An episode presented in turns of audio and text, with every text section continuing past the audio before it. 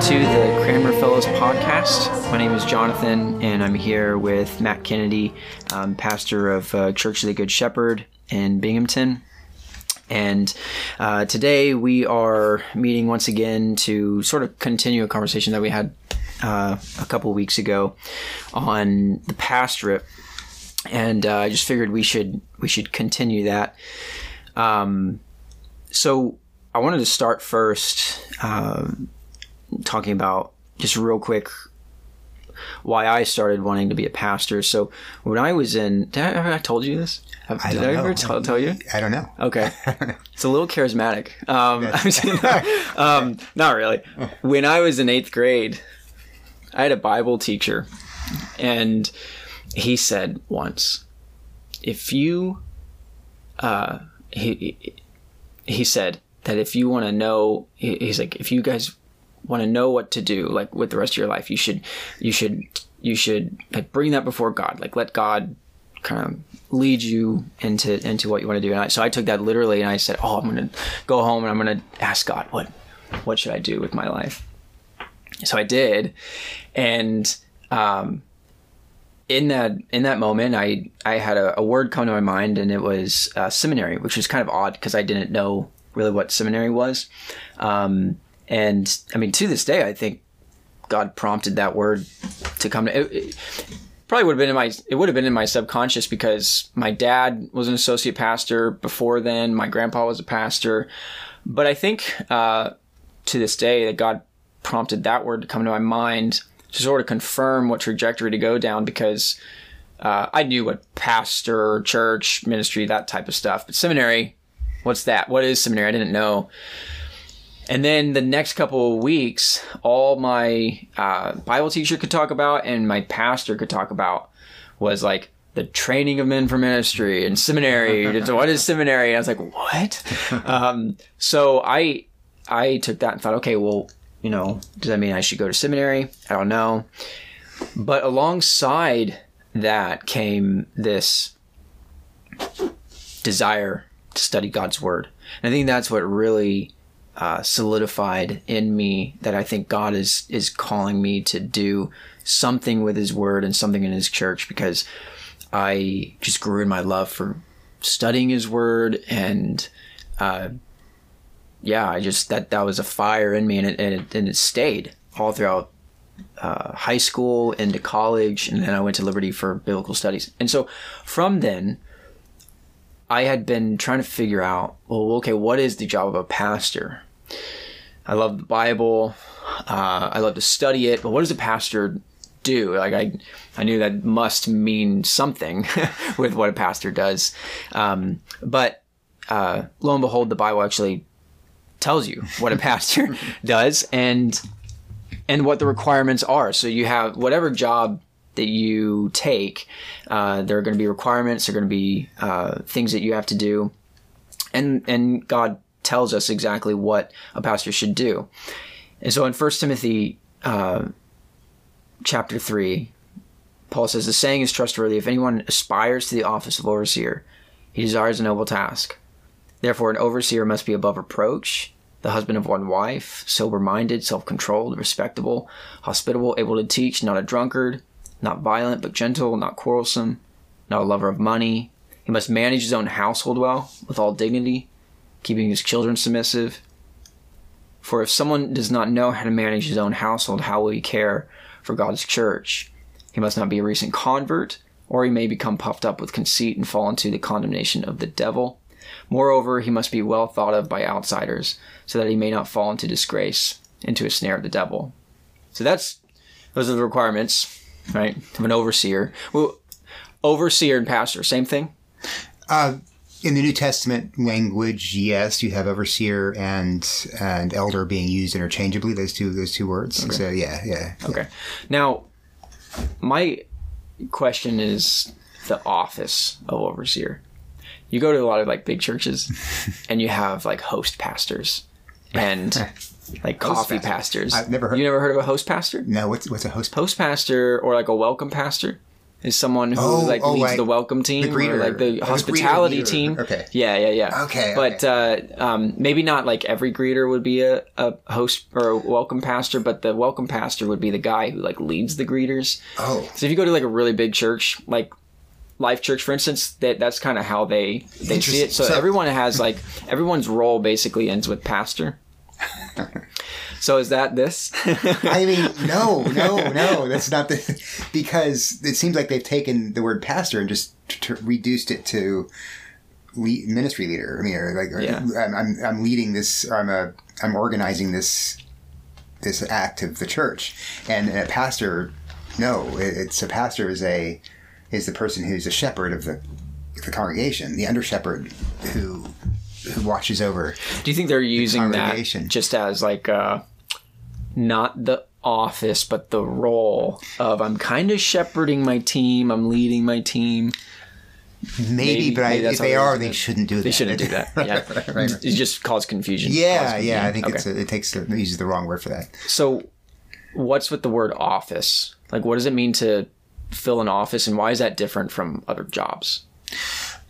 Great question. I mean, if if you think about maybe a, a judge, right? So mm-hmm. um, when a judge puts on his robe or her robe and sits in the seat to hear a court case, it's no longer, you know, Jane or or George or or well, it is Jane and George, but it's not just Jane and George. It's Jane and George or George op- acting in a position, an institution, an institutional position that's greater than themselves. It, it's mm. it's it's beyond their own individual personalities, and it's an institution to which they have responsibility, or for which they have responsibility of upholding and maintaining. So, so if you step into the office of pastor, you would you you would personally occupy that office, but you are responsible for maintaining that office and keeping with what it is. Right? You can't just say, "Well, hey, this is the way." Uh, this is the way Matt's going to be a pastor. Matt's going to be the the cool pastor, and I'm going to re- I'm going to change everything about it. I'm just going to be recast the vision of pastor and be a new. No, no. The, the, the, what a pastor is has been given to you, and you occupy that role, that office, and then you carry it forward. It's um, like that mean mean girls. The, I'm the cool mom. Yeah, I'm the cool mom. right, right, right. Um, you know, I've heard people say that when Paul says to Timothy, "Fulfill your ministry." They've kind of they, they they sort of take that and and say God has given you a ministry, that you have something specific, a specific call on your life. Is that? I've you, heard I've heard Matt Chandler say that actually. He he preached on that, and I think what he meant was that you you don't you can't be like if you're listening to a preacher on online a lot. Like let me say you're a fan of Alistair Begg. Right. You're not going to be Alistair Begg, right? You, you may you may be as great a preacher as Alistair Begg one day, but you're not Alistair you're Begg. Not so Alistair don't Begg. Try to be Alistair Begg. You can use some of the tools that he has and the gifts that he has to to accentuate your ministry, but you're a different person than Alistair Begg. If you try to be Alistair Begg, it's just going to be really weird. And okay. okay. So I think that's what he meant by that's what, what he that, means. It, uh, yeah, yeah. Okay. Yeah. Um. So that's pro- that's why we as Anglicans. We have things like the collar. The collar is going to be something yeah. that it sort of takes you and your personality out of the game, and you're you are operating as a servant, bond servant of Christ. Like that's that's yeah. Why are you why why do Anglicans wear the weird clothing, mm-hmm. the vestments, vestments and everything, and everything, yeah. and, the, and not and when they're not not on Sunday morning, they'll sometimes just wear the collar and their and their suit um, out, and that's because yeah, we would say we're we're occupying an office, and those outward signs help communicate to people around us and to ourselves that mm-hmm. that we're we're acting uh, not just as individuals but for for the institution. Yeah, and that yeah, and you just said institution. I think that's really important too. A lot of times people will think of the church as this movement, and this movement versus an institution. And there's a uh, it, it may be.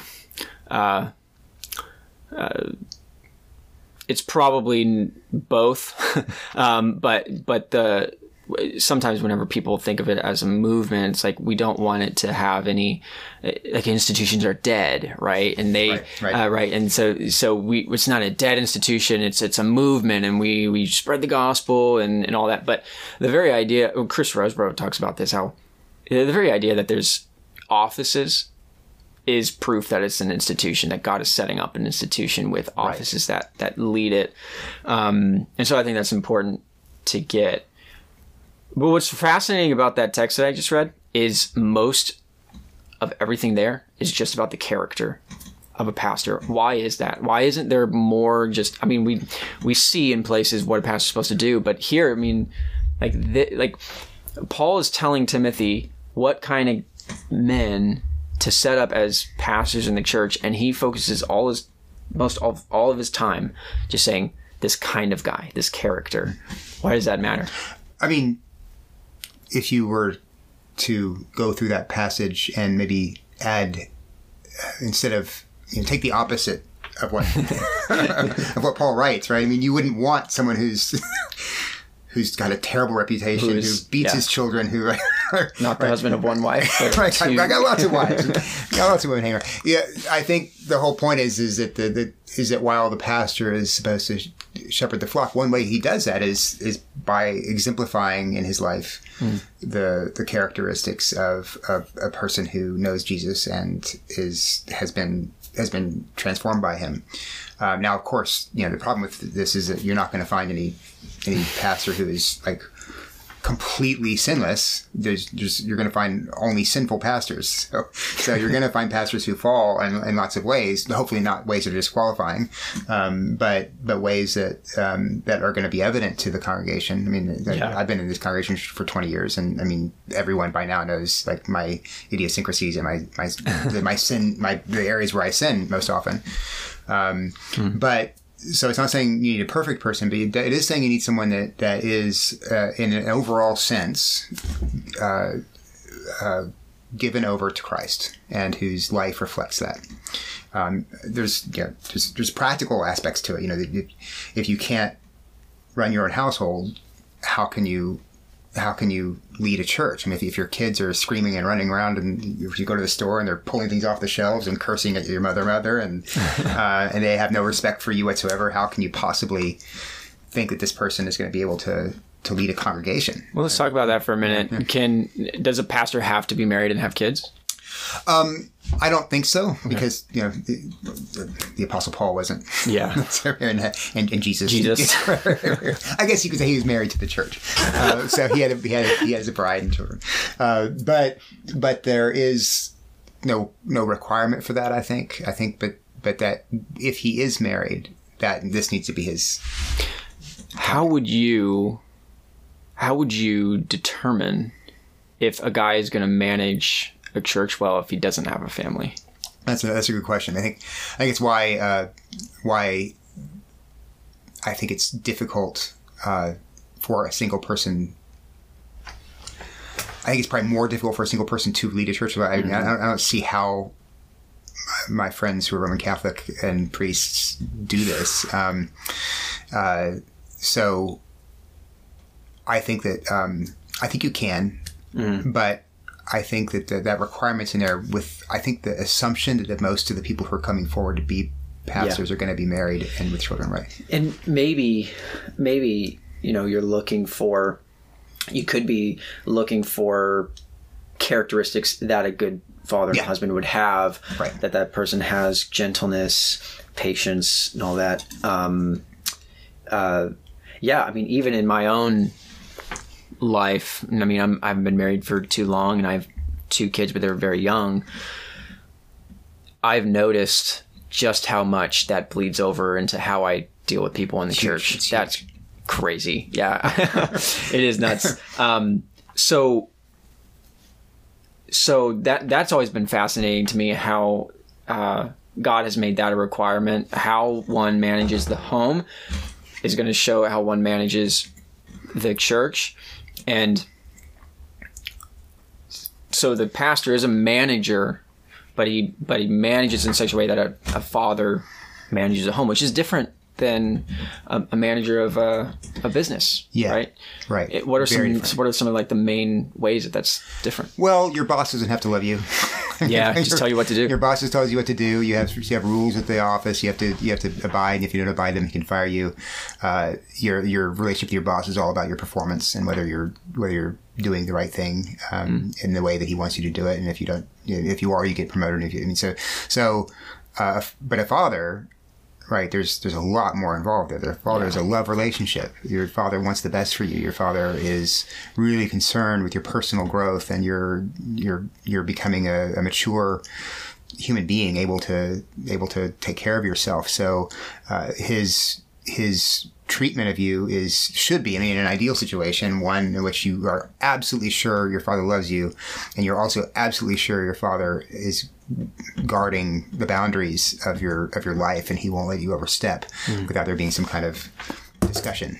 to, to, to, yeah, and he sticks with you too when right, you yeah, don't. Yeah, yeah. yeah when you don't with, do any of exa- that. Exactly. He doesn't. He doesn't just. And you're, um, uh, fire. You can't be fired by your father. So I guess you could if you work for him. But I'm saying you can't be fired from the family. I mean, even if, right. even if at the worst case scenario, like if your dad kicks you out of the house because you're you know doing drugs and won't stop or something. You still are his son. You you don't. That doesn't change. Mm. So there's there's this kind of bond that's connected between the father and the son that I think yeah. it should be reflected in the in the with a, between a, a pastor and the people in this church. Is that why Anglicans call pastors father, or, or Roman Catholic like? Yeah, I think father? so. I think it goes it goes. It, it's I know that um, Jesus says, "Call no man father," because you only have one father in heaven. um, but then he goes on to say, "And call no man teacher," because you only have one teacher. Yeah. Right, right. So, so I know that the common evangelical objection to priests being called father is that text, but then they better not call anyone teacher because. Jesus also says that. One teacher. Right, right. So, hmm. and there are places where Paul is, I forget which, which epistle, what Paul call, refers to himself as the father of those who are, who he's, he's been their spiritual father, the people mm-hmm. in, I think it's in, uh, I think it's in First Thessalonians where he refers to himself as a spiritual father of, yes. of that church. Right. Oh, yeah. Uh, yeah he yeah. does. Yeah.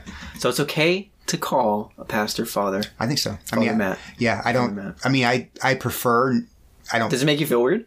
It did, it did, but that's when I first got to Good Shepherd. It was, it was thirty years before I got there. Good Shepherd was the center of Anglo-Catholic mm. thinking in the region, right? So everybody called me father. There was nobody who called me anything but father. So. Would it just be like father, not yeah. Father Matt? It'd be it was just hey, father. father. Nope, it was just father. father right? And when they're talking, and you're you're twenty-nine, right? Right, right, right. right, right, right. And when they're talking about you to, to other people, it's not like father. It's not Father Matt. It's father. Father said we should do this. Father's father wants this here. Father wants this there. It's so it was so hard to use to. Okay, that had so had to feel weird. But uh, did you find that uh, the enemy would kind of use that and be like, "Hey, you're you're, you're something you're... important," you know? Well, at that time, no, because at the same time, the same people who were calling me father were also like trying to undermine. mm, yeah, because it was this was during the sexuality fight, and a lot of people were. Where it was a lot of turmoil in the church, so I didn't. There, it was really hard to get a big head mm. um, in my early days because yeah. of that. Um, we had we had a good.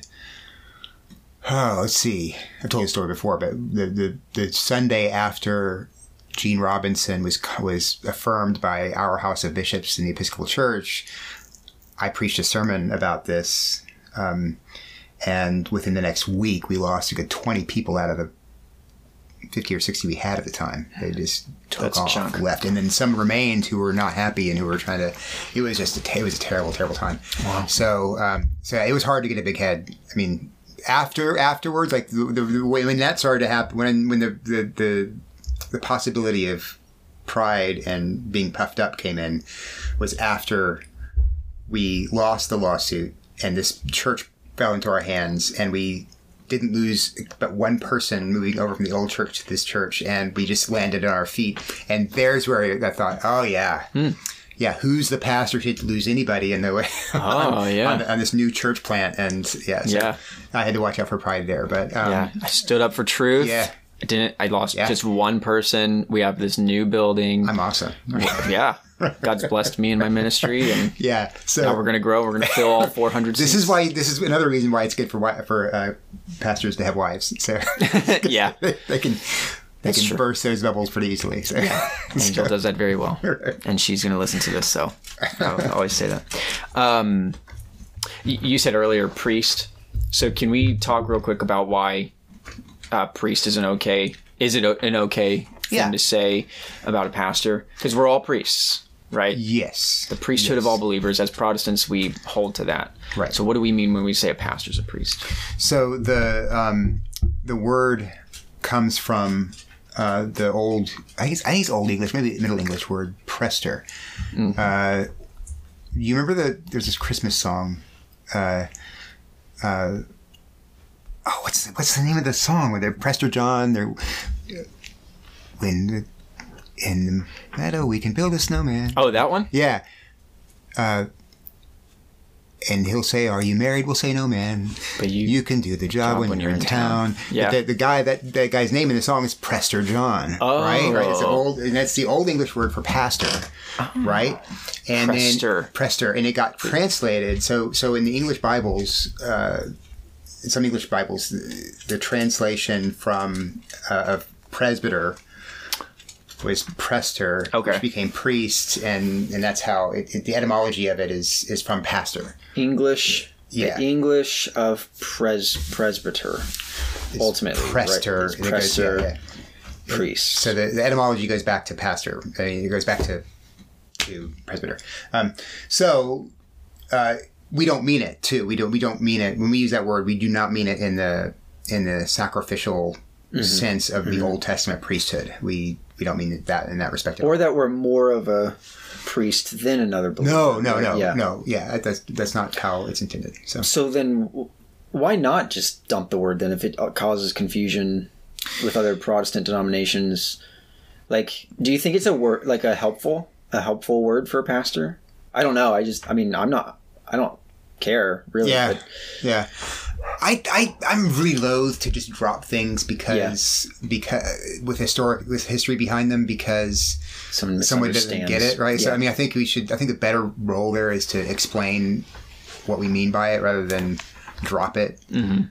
I I there's a lot of words like that we use in the church like imputation. Why do yeah. we call it something, or yeah why do we call it something else that people may, well because it's how it, it's the word that we've always used. We want to explain what the word means yeah.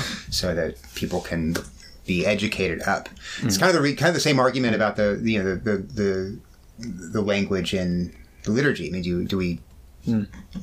we want the liturgy to be understandable because it has to be, but but there are some words that you don't that that just aren't being used anymore. But we still probably wouldn't want to necessarily change, like the oblation, right? Mm-hmm. Right. I've had so many questions. What's an, what's an oblation? Uh, well, it's a kind of offering.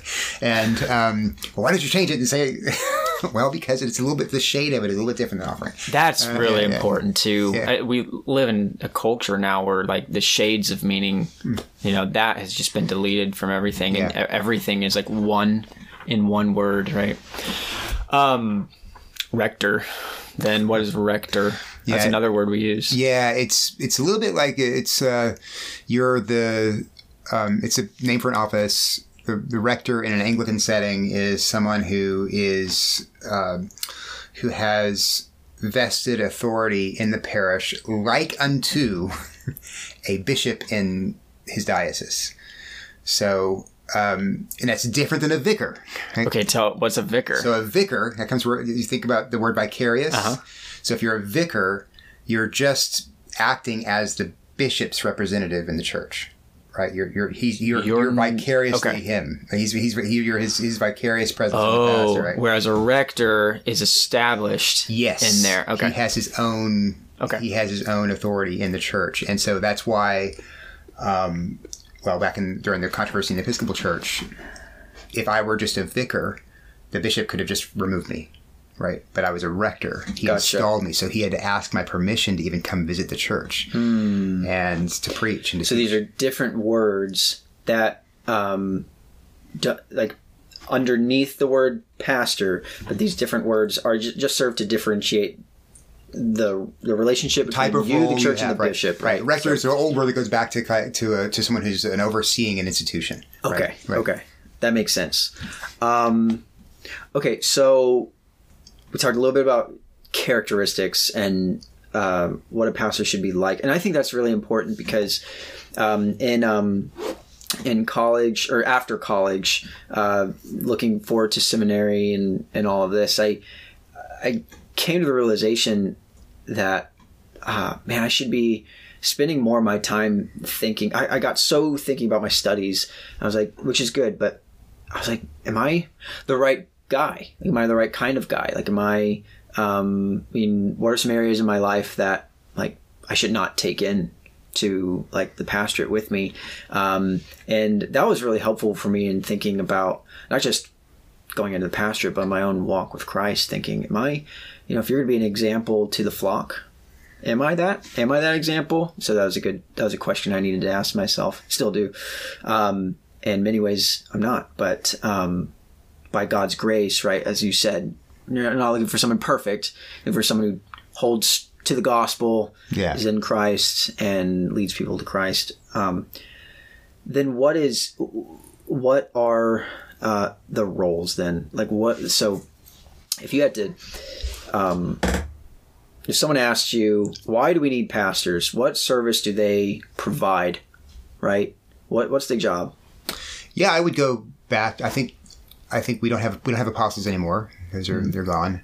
Um, but, But what we have with re- with regard to the relationship with the pastor to the congregation is is an ap- is an apostolic role, in the sense that in, in Acts chapter six, the apostles were devoting their lives to prayer and preaching the word, right? And, and that's why mm-hmm. they had to find six people to help distribute mm-hmm. distribute uh, oversee the distribution to the widows, the deacons, yeah, the, the, deacons. the six deacons. So um, the pastor, the rector in a church is, I think, primarily his role is one of preaching the word and uh, and praying, leading prayers. Um, so I, I I think that you want someone who is de- his his life is devoted to studying the scriptures and and expounding them for a congregation, because that's how God changes hearts and and raises up dead souls. Um, I think you want a pastor who is knowledgeable of the scripture and knows his people, to, to, who can then uh, preside over the sacraments, right? Because you you need someone who's full-time invested in the congregation to know who he's communing, who he's who he's baptizing, who he's who's where people are spiritually. Um, I have you, a question about that. Yeah, okay. We allow, with with the bishop's Uh, consent, we allow for deacons to preach, and we even allow for lay people to preach. Why do we reserve the sacrament to just a priest, the, the uh, uh, Lord's Supper to just uh, the priest?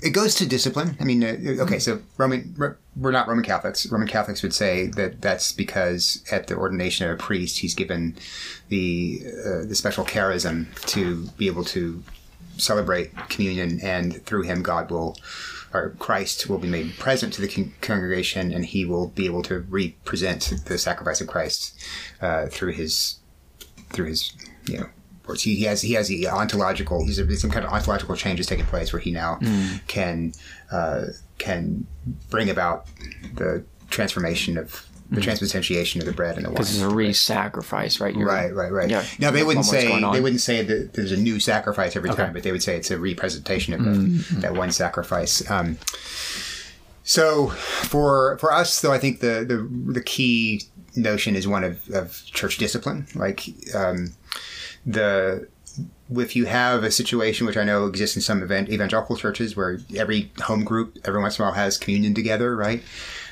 How how attentive are the leaders of the home group to the spiritual well-being of the people who are who are who are taking it? Are they paying attention to their lives? Are they so? Are they? Do they know? Do they or are, are they intent?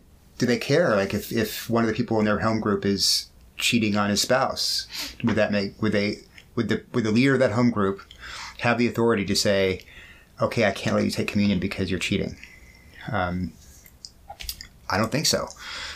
But if you vest the authority to celebrate communion in a person who also has the authority to, to fence the table, then then you have you have that's a, then you have the church discipline. Then you, then you can make sure that no one's coming forward in a way that would harm them, um, or or or harm the church, and you can guard over baptisms and things like that.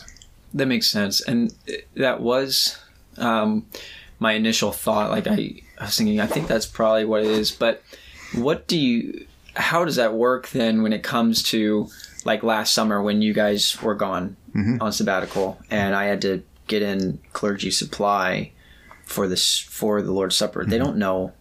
They don't know our people. Yeah. So how do you, would that be, in that case, would I, would it like, would the responsibility fall on me as deacon to let him know? Yeah. And then yeah. he would. Right. If someone in the congregation, who you would, that would be, that'd fall on your shoulders. Um, it is, I mean, the tradition, the tradition of, of the priest being the one who, uh, who celebrates communion goes way back. And it, it hasn't all, it, I mean, I say the emphasis for us is on is on discipline, but it hasn't always been that emphasis. It has ultimately been sacramental in the idea that that, that God does. Um, God wants to present a picture in the gathering of the community of Christ feeding his sheep, mm. and that picture is is is clearest when the one who is the shepherd of the congregation does what Jesus did. Now that sounds very close to the Roman idea of the, the priest being in persono Christi, but that's not what this is. It's just the idea of the of the typological picture of the shepherd feeding his sheep. Is this presented. the like the image of Jesus blessing and breaking the bread, giving it to the disciples yep. to distribute to yep. the people? Exactly. That's kind of the picture going on. Right, there. right, right. Okay, um, that makes sense. So the preaching of the word involved, and that's going to be the teaching.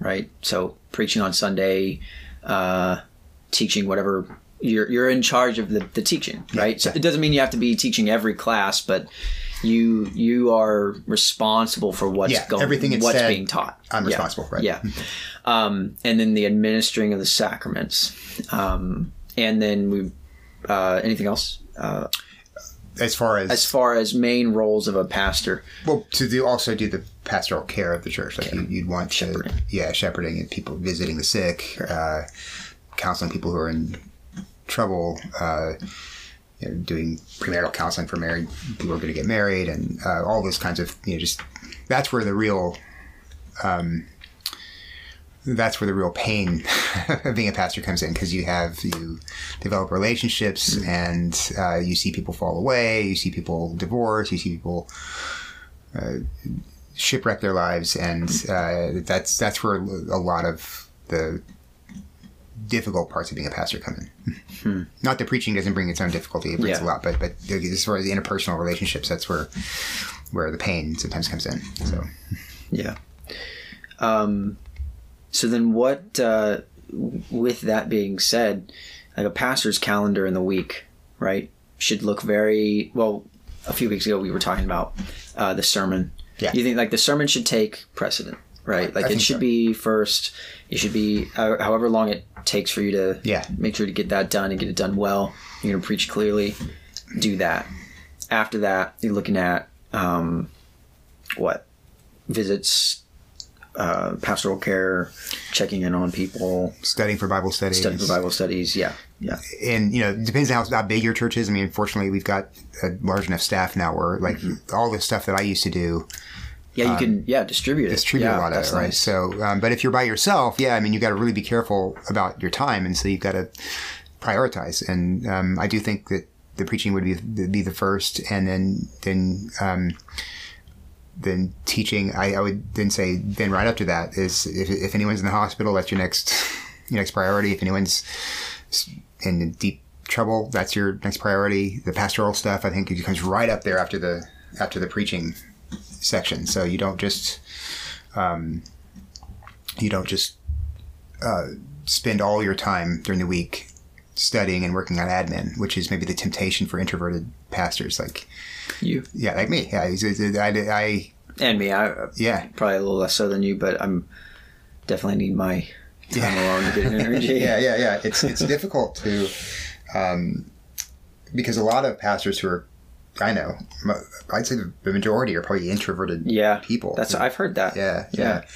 So, but you got to be that's on weird. on Sunday morning, and then you and then you have to go and do the visits. You have to go yeah. meet people face to face. Call and, people. Yeah, and when I do it, I, I enjoy it. It's just be, the it always looms in front of me, you know, it, it, oh, I gotta go do this. Yeah. And feel great though after it. Yeah. So you're like, yeah. I did my job. Yep. yep. I, uh, I did something I don't like to do. Well, I like to do it because I care yeah. for the people, but it's just the, the, yeah, yeah. It, for the introvert, it's hard, but, right. um, okay. Different question. What do you then, uh, I mean, what do you, do you do anything for fun, or you just, you, you just read the Bible and you read theology? Is that, is a pastor's life boring, or well, I was not younger, boring. Like, I don't want to no, say no, that. No, no, no. I mean, I, I was, uh, I mean, really, when I was really younger, the first two or three years, I really had very little time to do anything. I mean...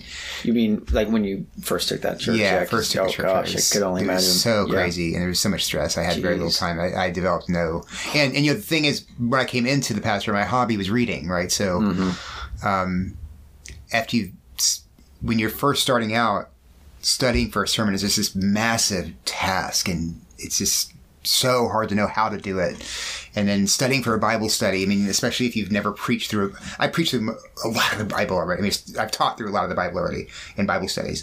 So, so most of the time I'm teaching a Bible study, I'm teaching a passage I've already taught on before. So it's, it's not right. like, it's not like relearning, relearning yeah. the drive.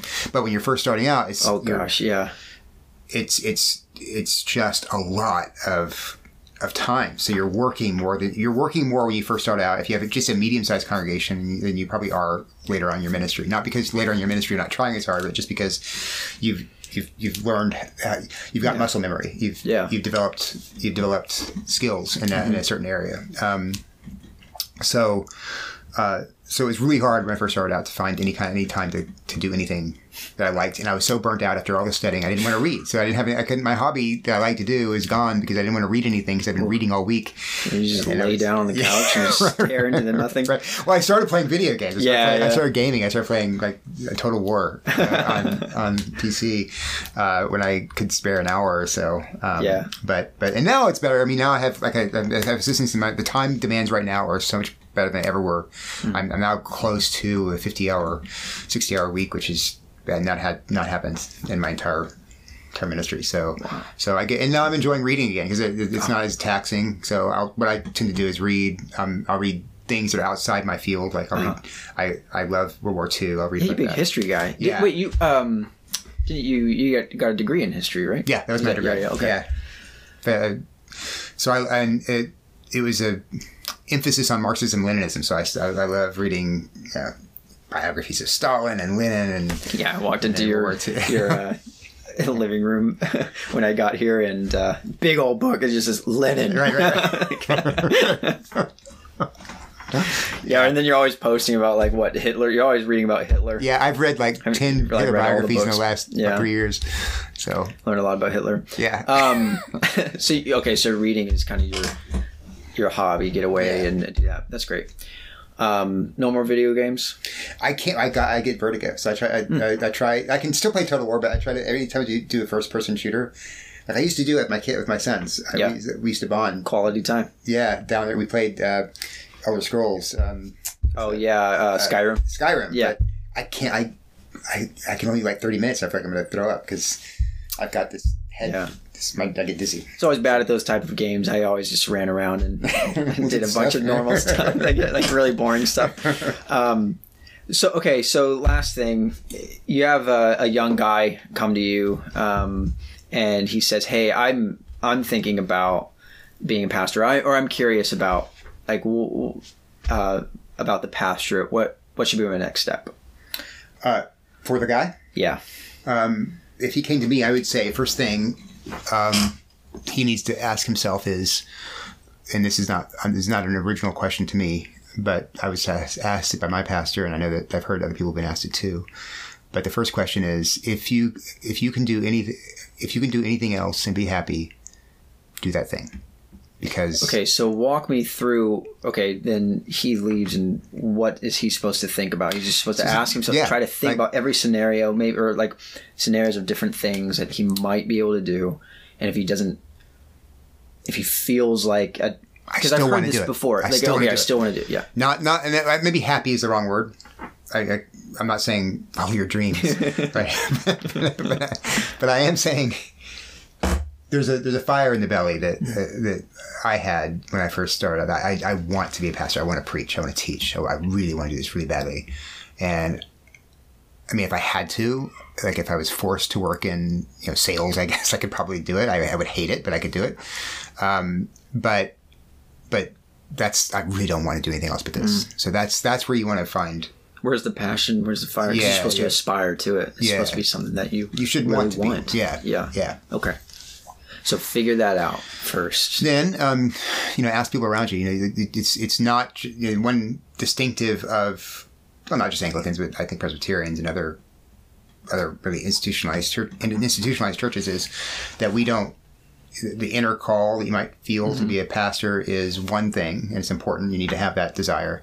Um, but it's not the determining factor, because you, the church has to call you. The church has to recognize in you the um, the right qualifications. So if you really want to be a pastor, you do need to go to your pastor or go to uh, people around you and ask whether they think this might be something, Christians around you, and ask them whether they think this might, this might be something that you could be qualified for. Ask mm-hmm. them to pray about it. Because um, inner feelings just not enough. You inner just, feelings not enough. There's, right. object, there's objective factors for yeah. what, what it means to be a pastor. That if you don't meet those qualifications, you uh, you can't you can't be one.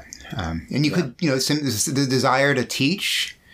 Um, you could still maybe do that without mm-hmm. being a pastor. Mm-hmm. I mean, like it, it doesn't mean that you can't be.